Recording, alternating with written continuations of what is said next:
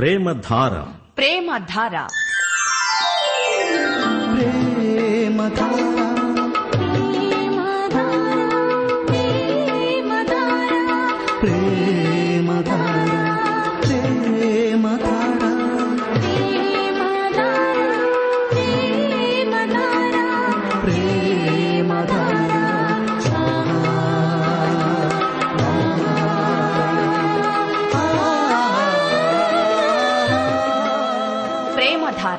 ప్రేమధార. Bible అధ్యయన పాఠశాల. శ్రోతలకు స్వాగతం. దేవుని పవిత్ర బైబిలు గ్రంథంలో నుండి నూతన ఆధ్యాత్మిక పాఠాలు. ప్రేమలో క్షమ ఉంది. దేవుని ప్రేమలో పాపక్షమ ఉంది. దేవుని ప్రేమ ధారావాహికంగా ప్రవహించే వేద పారాయణ కార్యక్రమం. ప్రేమధార.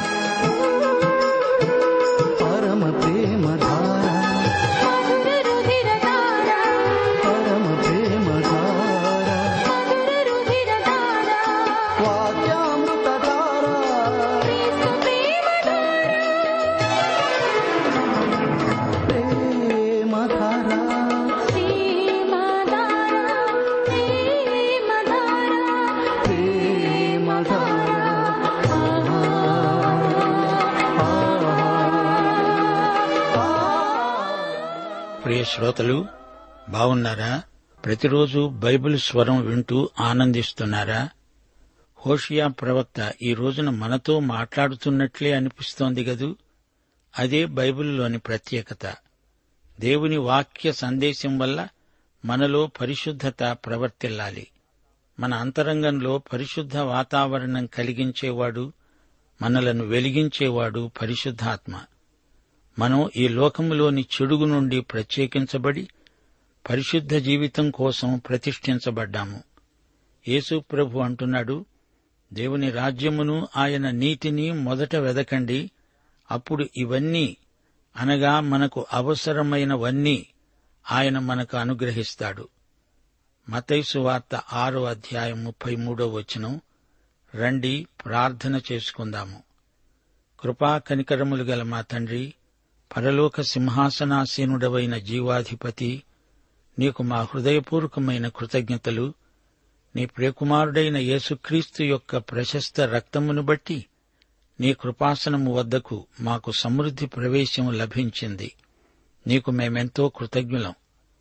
పరలోక సంబంధమైన ఆధ్యాత్మిక ఆశీర్వాదములన్నిటినీ క్రీస్తునందు మాకు అనుగ్రహించినందుకు మీకు మా హృదయపూర్వకమైన కృతజ్ఞతాస్థుతులు నీ రాజ్యము రావాలని ఎంతగానో కోరుతున్నాము. నీ రాకడ కోసమై నిరీక్షిస్తున్నాము. మా దేశమును దీవించండి దేశ ప్రజలను కనికరించండి దేశ ప్రభుత్వమును పరిపాలకులను అధికారులను ఉద్యోగులను ఆశీర్వదించండి ప్రజలలో నైతిక ఆధ్యాత్మిక చైతన్యము కలిగించండి మా శ్రోతలలో అనారోగ్యము చేత బాధపడే వారిని ముట్టండి వారికి ఆయురారోగ్యములు ప్రసాదించండి. చెరసాలల్లో నేరస్తులకు మారు మనస్సు కలిగించండి. స్థానిక సంఘాలలో ఉజ్జీవం రావాలని ఉజ్జీవానికి ఆటంకాలు తొలగిపోవాలని ప్రార్థిస్తున్నాము. క్రైస్తవ కుటుంబాలలో ప్రార్థన ఉజ్జీవము ప్రేమ ఉజ్జీవము రప్పించండి. సంఘాలు సంఖ్యలోనూ ఆధ్యాత్మిక అనుభవంలోనూ ఎదగాలని ప్రార్థన చేస్తున్నాము. కాపురులను సువార్థికులను ప్రత్యేకముగా బలపరచండి. సంఘబిడ్డలకు ఉన్న తలాంతులు సంఘ శరీరమంతటికీ క్షేమాభివృద్ధి నిమిత్తమై పరిచర్య ధర్మము క్రమముగా జరగడానికి దోహదపడాలని ప్రార్థిస్తున్నాము. క్రైస్తవ సాక్ష్యము భూదిగంతముల వరకు ప్రసరించున్నట్లు సైతానీయమైన ప్రతిఘటనలను అరికట్టుమని మహిమ పొందుమని నేటి వాక్య అధ్యయన ఆశీర్వాదములు మాకందరికి మెండుగా దయచేయమని మా ప్రియ రక్షకుడైన యేసుక్రీస్తు వారి ప్రశస్త నామమున ప్రార్థించి వేడుకుంటున్నాము తండ్రి. ఆమెన్. ప్రియ శ్రోతలు ఈరోజు మన పాఠం హోషియా గ్రంథం పన్నెండో అధ్యాయం. జాగ్రత్తగా వినండి.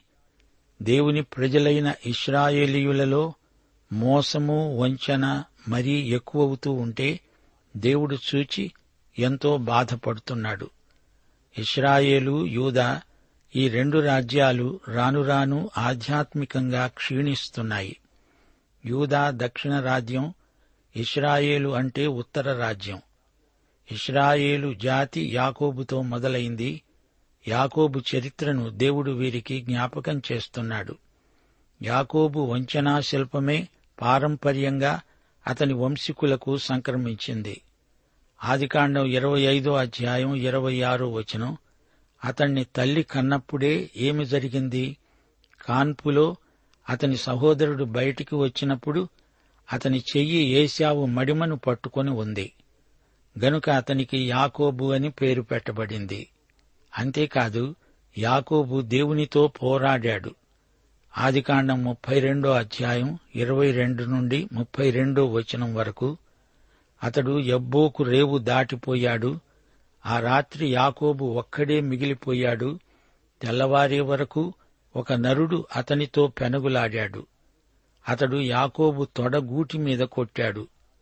యాకోబు తొడగూడు బాగా దెబ్బతిన్నది. దేవుడన్నాడు నీవు దేవునితో మనుష్యులతో పోరాడి గెలిచావు గనుక ఇక మీదట నీ పేరు ఇస్రాయేలే కాని యాకోబు అనబడదు. తెల్లవారినప్పుడు యాకోబు దెబ్బతిన్న తొడతో కుంటుతూ నడిచాడు. ఆదికాండం ముప్పై ఐదో అధ్యాయంలో యాకోబు తిరిగి బేతేలుకు వచ్చాడు. దేవుడతణ్ణి ఆశీర్వదించాడు.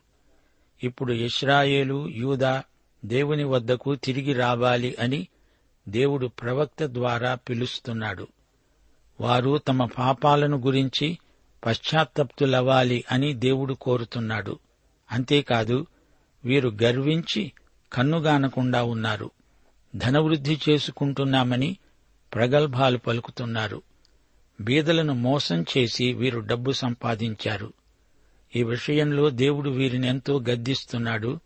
ఇప్పుడు వివరాలు వినండి. హోషియా పన్నెండో అధ్యాయం ఒకటి నుండి ఆరో వచనం వరకు ఎఫ్రాయిము గాలిని మేస్తున్నాడు. తూర్పుగాలిని వెంటాడుతున్నాడు. మానక దినమెల్లా అబద్ధమాడుతూ బలాత్కారం చేస్తున్నాడు. జనులు అశూరియులతో సంధి చేసుకుంటారు. ఈజిప్టుకు తైలము పంపిస్తారు. యూదావారి మీద యహోవాకు వ్యాజ్యం పుట్టింది. యాకోబు సంతతి వారి ప్రవర్తనను బట్టి ఆయన వారిని శిక్షిస్తాడు. వారి క్రియలను బట్టి వారికి ప్రతీకారం చేస్తాడు. తల్లి గర్భమందు యాకోబు తన సహోదరుని మడిమను పట్టుకున్నాడు. మగసిరిగలవాడై అతడు దేవునితో పోరాడాడు. అతడు దూతతో పోరాడి జయమొందాడు. అతడు కన్నీరు విడిచి అతన్ని బతిమలాడాడు. బేతేలులో ఆయన అతనికి ప్రత్యక్షమయ్యాడు. అక్కడ ఆయన మనతో మాట్లాడాడు. యహోవా అని సైన్యములకు అధిపతి అయిన యహోవా అని ఆయనకు జ్ఞాపకార్థ నామము. కాబట్టి నీవు నీ దేవుని తట్టు తిరగాలి కనికరమును న్యాయమును అనుసరిస్తూ ఎడతెగక నీ దేవుని యందు నమ్మిక ఉంచు. శ్రోతలు వింటున్నారా? ఇస్రాయేలుపై దేవుని తీర్పు ప్రకటించబడుతోంది. ఎఫ్రాయిము గాలిని మేస్తున్నాడు తూర్పు గాలిని వెంటాడుతున్నాడు. తూర్పున అరేబియా ఎడారి ఉంది అక్కడ ఎండలు మండిపోతూ ఉంటాయి అక్కడి నుండి తీవ్రమైన వడగాలులు వీస్తూ ఉంటాయి. తూర్పుగాలిలాగే గాలిలాగే నీ మీదికి వచ్చి పడతారు దండెత్తుతారు. యాకోబు పుడుతూ ఏశావు మడిమె పట్టుకొని పుట్టాడు. తల్లి గర్భములో శిశువు ఉన్న తొమ్మిది నెలలు ఆ శిశువు భవిష్యత్తుపై ఎంతో ప్రభావం చూపే సమయం. తల్లి గర్భమందు శరీరం ఏర్పడమే కాదు ఆ వ్యక్తి సౌశీల్యానికి కూడా అంకురార్పణ అక్కడే జరుగుతుంది. తల్లి గర్భములో ఉండగానే తనెలాంటివాడో యాకోబు చూపాడు. తనే ముందు పుట్టాలని అతని తాపత్రయం. ఏశావే ముందు పుట్టాడు కాని అతన్ని వెనక్కు లాగుదామని అతని ప్రయత్నం. తానే జ్యేష్ఠుణ్ణైపోదామనే ఆలోచన తల్లి గర్భంలోనే అతనికున్నది. పుట్టుకలో అన్నతో పెనుగులాడాడు అయితే పెనుయేలులో దేవుడు యాకోబుతో పెనుగులాడవలసి వచ్చింది. తాను యాకోబును ఆశీర్వదించాలంటే అతడు లోపడాలి యాకోబు గెలిచాడా అంటే గెలిచాడు అంటున్నాడు దేవుడు. అతడు మగసిరి గలవాడై గెలిచాడు. దేవునితోనే పోరాడి గెలవడానికి అతడేమన్నా మేటి వస్తాదా? కాదు. దేవుని చేతిలో అతడు కుప్పకూలిపోయాడు. తుంటినరం తెగింది. కాని యాకోబు గెలిచాడు. యాకోబు గెలుపులోని రహస్యమిదే. దేవుని చేతిలో దెబ్బతిని దేవుని కాళ్ళ మీద పడ్డాడు. అదే అతని విజయం. ప్రియశ్రోత నీవు దేవునితో పోరాడుతున్నావా? నీవు గెలవాలంటే పూర్తిగా దేవునికి లొంగిపోవాలి. యహోవా అనేది దేవుని పేరు ఆయనే ప్రభువు ఈ నామము జ్ఞాపకార్థముగా యాకోబుకు ఇవ్వబడింది. దేవుడంటున్నాడు ఇదే నా నామధేయం. ఇదే పేరుతో నీవు నన్ను తెలుసుకుంటావు. నేను సైన్యములకు అధిపతినైన యహోవాను. నేను సజీవుడను. దేవునిది స్వయం ప్రత్యక్షం. ఆయనను తెలుసుకోవడానికి మనకు విగ్రహాలు అక్కర్లేదు. ఆయన నామమే ఆయనను ప్రత్యక్షపరుస్తుంది. ఇస్రాయేలు ప్రజలలో పరివర్తన రావాలి. వీరు చెప్పింది చేసి చూపాలి. ఎంత ఘోర పాపి అయినా దేవుని దగ్గరికి వస్తే ఆయన ఎందు నమ్మిక ఉంచితే బాగుపడతాడు. ఒక జాతిగా వారందరూ కదలి రావాలి. ఏడో వచనం ఎఫ్రాయిము వారు కనానీయుల వర్తకుల వంటి వారై అన్యాయపు త్రాసును వాడుక చేస్తారు. బాధ పెట్టాలి అనే కోరిక వారికుంది. నేను ఐశ్వర్యవంతుడనయ్యాను. నాకు బహు ఆస్తి దొరికింది. నా కష్టార్జితములో దేనిని బట్టి శిక్షకు తగిన పాపము నాలో ఉన్నట్లు ఎవ్వరూ కనపరచలేరు అని ఎఫ్రాయిము అనుకుంటున్నాడు. అయితే ఈజిప్టు దేశములో నుండి మీరు వచ్చినది మొదలుకొని యహోవానైన నేనే మీకు దేవుడను. నియామక దినములలో మీరు డేరాలలో కాపురమున్నట్లు నేనిక మిమ్ములను డేరాలలో నివసింపచేస్తాను. ప్రవక్తలతో నేను మాట్లాడాను విస్తారమైన దర్శనాలను నేనిచ్చాను ఉపమాన రీతిగా అనేక పర్యాయములు ప్రవక్తల ద్వారా మాట్లాడాను. నిజముగా గిలాదు చెడ్డది అక్కడివి వ్యర్థములు గిల్గాలులో జనులు ఎడ్లను బలులుగా అర్పిస్తారు. వారి బలిపీఠాలు దున్నిన చేని గనిమల మీద ఉన్న రాళ్ళ కుప్పల వలె ఉన్నవి. యాకోబు తప్పించుకొని సిరియా దేశములోనికి పోయాడు. భార్య కావాలని ఇస్రాయేలు కొలువు చేశాడు. భార్య కావాలని అతడు గొర్రెలు కాచాడు. ఒక ప్రవక్త ద్వారా యహోవా ఇస్రాయేలీయులను ఈజిప్టు దేశములో నుండి రప్పించాడు. ప్రవక్త ద్వారా వారిని కాపాడాడు. ఎఫ్రాయిము బహుఘోరమైన కోపము పుట్టించింది గనుక అతన్ని ఏలినవాడు అతడు చేసిన నరహత్యకై అతని మీద నేరము మోపుతాడు. అతడు పరులకు అవమానము కలుగజేసినందుకై నేనతణ్ణి అవమానపరుస్తాను. చూచారా? వీరు తమ వృత్తి వ్యాపారాలలో మోసం చేస్తున్నారు. అది దేవునికి బొత్తిగా ఇష్టం లేదు. దేవుడు మోసాన్ని ఎన్నటికీ ఆమోదించడు. డబ్బుంది గదా అని ఎఫ్రాయిము మిడిసిపడుతున్నాడు. అయితే అది అన్యాయంగా సంపాదించిన డబ్బు. అదంతా దేవుని దీవెన అనుకుంటున్నాడు. ఆత్మవంచన చేసుకుంటున్నాడు. అదంతా దేవుడు చూస్తూనే ఉన్నాడు. వారిని క్రమశిక్షణలో పెట్టి దండిస్తాడు విడిచిపెట్టడు. గిలాదులో అక్రమం విస్తరిస్తోంది. గిలాదులో గుగ్గిలం కరువైపోయింది. గుగ్గిలం గాయాలను నయం చేసే ఓషధి కాని ఇప్పుడు గిలాదు గాయాలు చేస్తోంది. గిలాదు పాపనగరమైపోయింది. ఎఫ్రాయిము రక్త అపరాధం అతని నెత్తిమీదికే వస్తుంది. ఎఫ్రాయిములో అపరాధ భావన ఉంది. అతనికి మరణశిక్షే తగింది. రక్తం చిందించాడు. అతని పాపం తాలూకు అపరాధ మనస్సాక్షి అతణ్ణి తొందర చేస్తోంది ఇస్రాయేలు దేవుని నుండి తొలగిపోయాడు. గనుక దేవుడు ఎఫ్రాయిమును తీర్పు కిందికి తేవలసి వచ్చింది. యాకోబు మునుపు మోసగాడే. అయితే ఆ తరువాత హృదయపూర్వకంగా దేవుని వైపు తిరిగాడు. అతని సంతతి వారు అలాగే ఇప్పుడు దేవుని తట్టు తిరగాలి. వారి మనస్సు కరగాలి. వారు దేవుని ప్రజలైనప్పుడు దేవుని సహాయం కోరాలి. దైవానుగ్రహం కోసం ఆయన వైపే చూడాలి గాని మనుష్యుల నుండి సాయం పొందే ప్రయత్నం చేయకూడదు. ఇస్రాయేలు ప్రజలు ఏం చేస్తున్నట్లు ఇతరులను మోసగించడమే కాదు తమను తామే మోసపుచ్చుకుంటున్నారు. తమ మోసం బయటపడదులే అని ధీమాగా ఉన్నారు. ఎక్కువ దుర్మార్గానికి అలవాటు పడ్డవారి మనస్సాక్షి మొద్దుబారిపోతుంది. వాత వేయబడిన మనస్సాక్షి. తమ స్థితి తమకే తెలియదు. మేము బాగానే ఉన్నాము అనుకుంటారు గొప్పలు చెప్పుకుంటారు కూడా. ఈజిప్టు నుండి బయటికి వచ్చి అరణ్య ప్రయాణాలు చేస్తూ ఇస్రాయేలీయులు గుడారాలలో నివసించారు. యాకోబు వీరి మూలపురుషుడు సిరియా ప్రదేశానికి పారిపోయాడు. శత్రువులు అతని సంతానాన్ని అక్కడికే బందీలుగా తీసుకుని పోతారు. సిరియా అషూరు రాజ్యంలో ఒక భాగం మోషేను ఒక ప్రవక్తగా పేర్కొనడం జరిగింది. ఇస్రాయేలు వారిని గురించి శ్రద్ధ వహించేందుకు దేవుడు మోషేను వాడుకున్నాడు. మా శ్రోతలకు జ్ఞాపకముందా? ఎఫ్రాయిము అంటే ఇస్రాయేలు జాతిని ఉద్దేశించి దేవుడు ఎఫ్రాయిము అని పిలుస్తున్నాడు. హోషియా గ్రంథంలో అందుకే ఎఫ్రాయిము పేరు ఎన్నోసార్లు సంబోధనగా పలకబడింది. ఎఫ్రాయిము దోషం ఎంతగా మితిమీరిందంటే ఇక దేవుడు దాన్ని చూచి చూడనట్లు ఊరుకోడు. శ్రోతలు వింటున్నారా? ఈ అధ్యాయంలో ఇస్రాయేలు గత చరిత్రను దేవుడు వారికి జ్ఞాపకం చేశాడు. చరిత్ర నేర్పే పాఠాలు వారు నేర్చుకోకపోతే చరిత్రే పునరావృతమవుతుంది. అదే మాట దేవుడు అంటున్నాడు. యాకోబు పాత పేరు దేవుడు అతనికి పెట్టిన కొత్త పేరు ఇస్రాయేలు ఈ యాకోబు పన్నెండు గోత్రాలకు మూలపురుషుడు. అనగా ఉత్తర దక్షిణ రాజ్యాలు రెండింటికి యాకోబే మూలపురుషుడు. యాకోబు మోసంతో వ్యవహరించాడు. అవే పోలికలు ఈ పన్నెండు గోత్రాలకు వచ్చాయి. అయితే యాకోబులో ఒక మంచి గుణముంది అతడు ఎడతెగక దేవుణ్ణి అన్వేషించిన వ్యక్తి. దేవదూతతో రాత్రంతా పెనగులాడి ఆశీర్వాదాలు కావాలని పట్టుబట్టాడు. గాని యాకోబు వంశీకులకు అట్టి మనస్సు లేదు. తమ నిర్వాకమే ఇదంతా.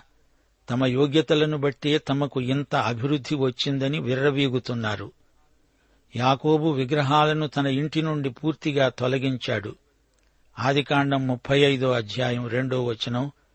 యాకోబు తన కుటుంబంతో అన్నాడు మీ వద్దనున్న అన్యదేవతలను పారవేసి మిమ్మును మీరు శుచిపరచుకుని మీ వస్త్రాలు మార్చుకోండి.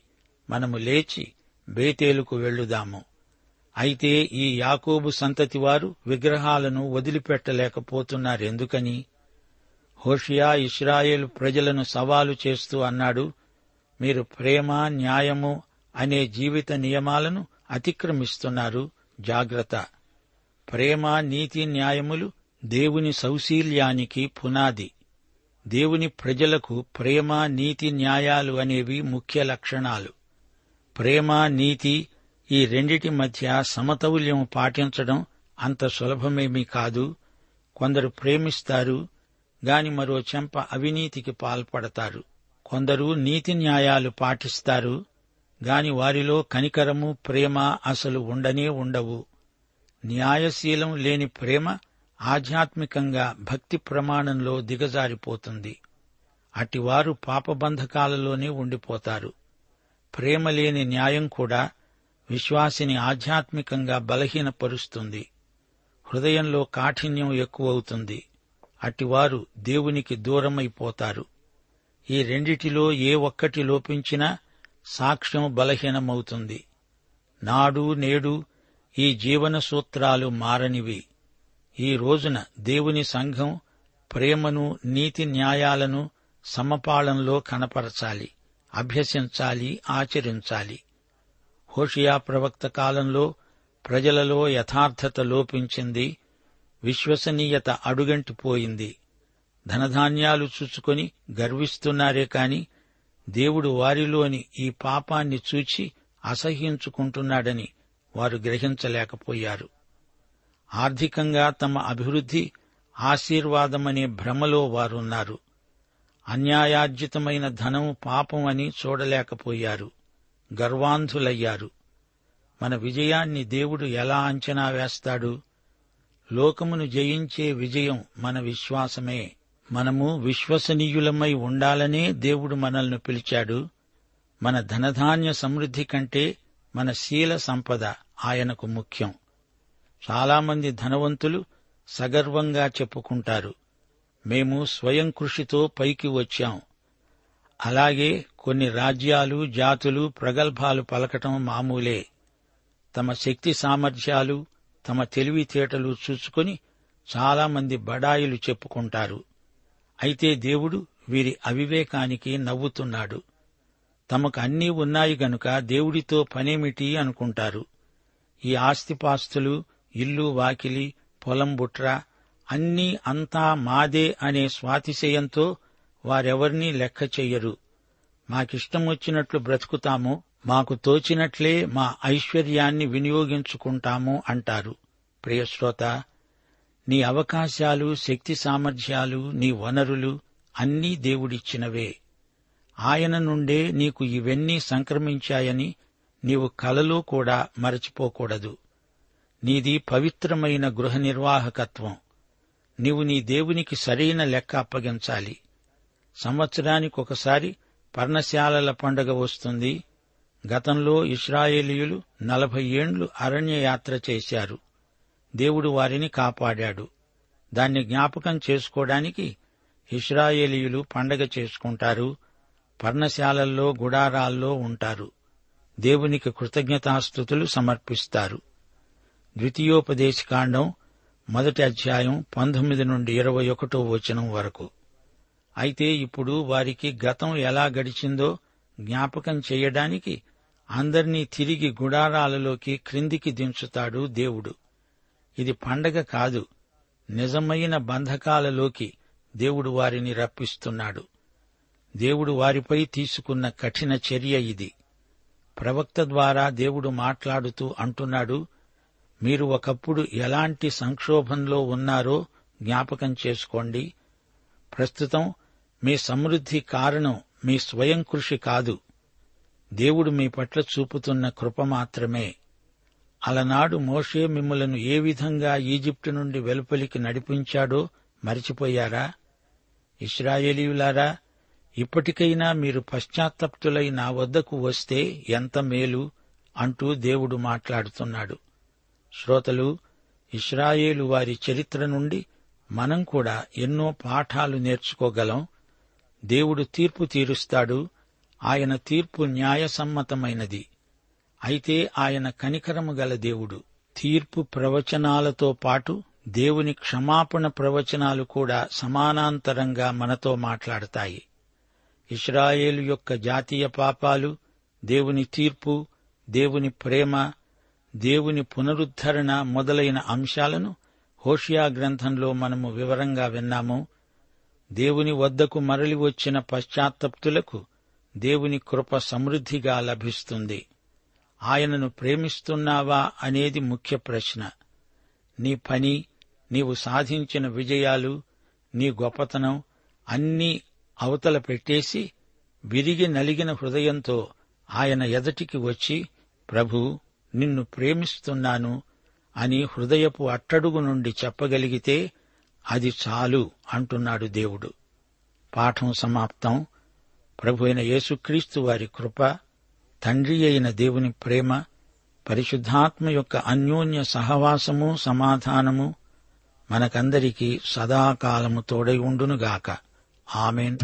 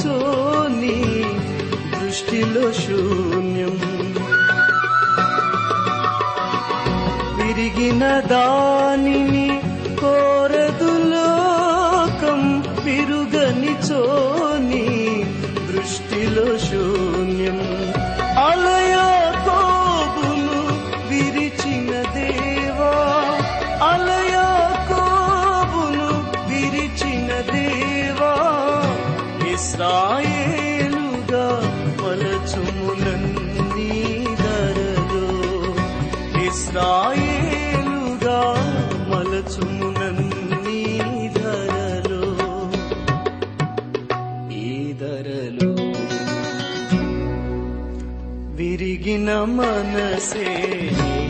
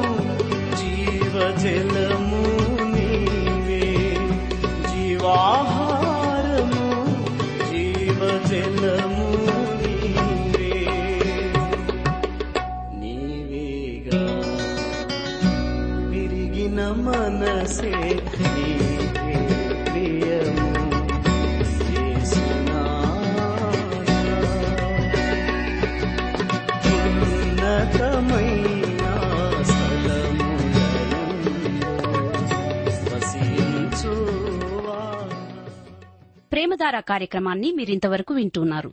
హోషియా గ్రంథ ధ్యానాల ద్వారా మీరు పొందిన మేలులు ఆశీర్వాదాలు తప్పక మాతో పంచుకొనండి. మీరు వింటున్న హోషియా గ్రంథ వర్తమానాల సారాంశాన్ని గొప్ప ప్రేమ అనే చిన్న పుస్తక రూపంలో సిద్ధం చేస్తున్నాం. ఎంత ఘోర పాపినైనా ప్రభు ఎలా క్షమిస్తాడో విషదపరిచే ఈ ప్రేమ పుస్తకాన్ని ఉచితంగా పొందగోరేవారు ఈ రోజే మాకు వ్రాసి లేదా ఫోన్ చేసి మీ పేరు నమోదు చేయించుకోవచ్చు. మీరు ఫోన్ చేసినప్పుడు లేదా ఉత్తరం రాసినప్పుడు మీ పూర్తి చిరునామా తెలియపరచగలరు. మా అడ్రస్?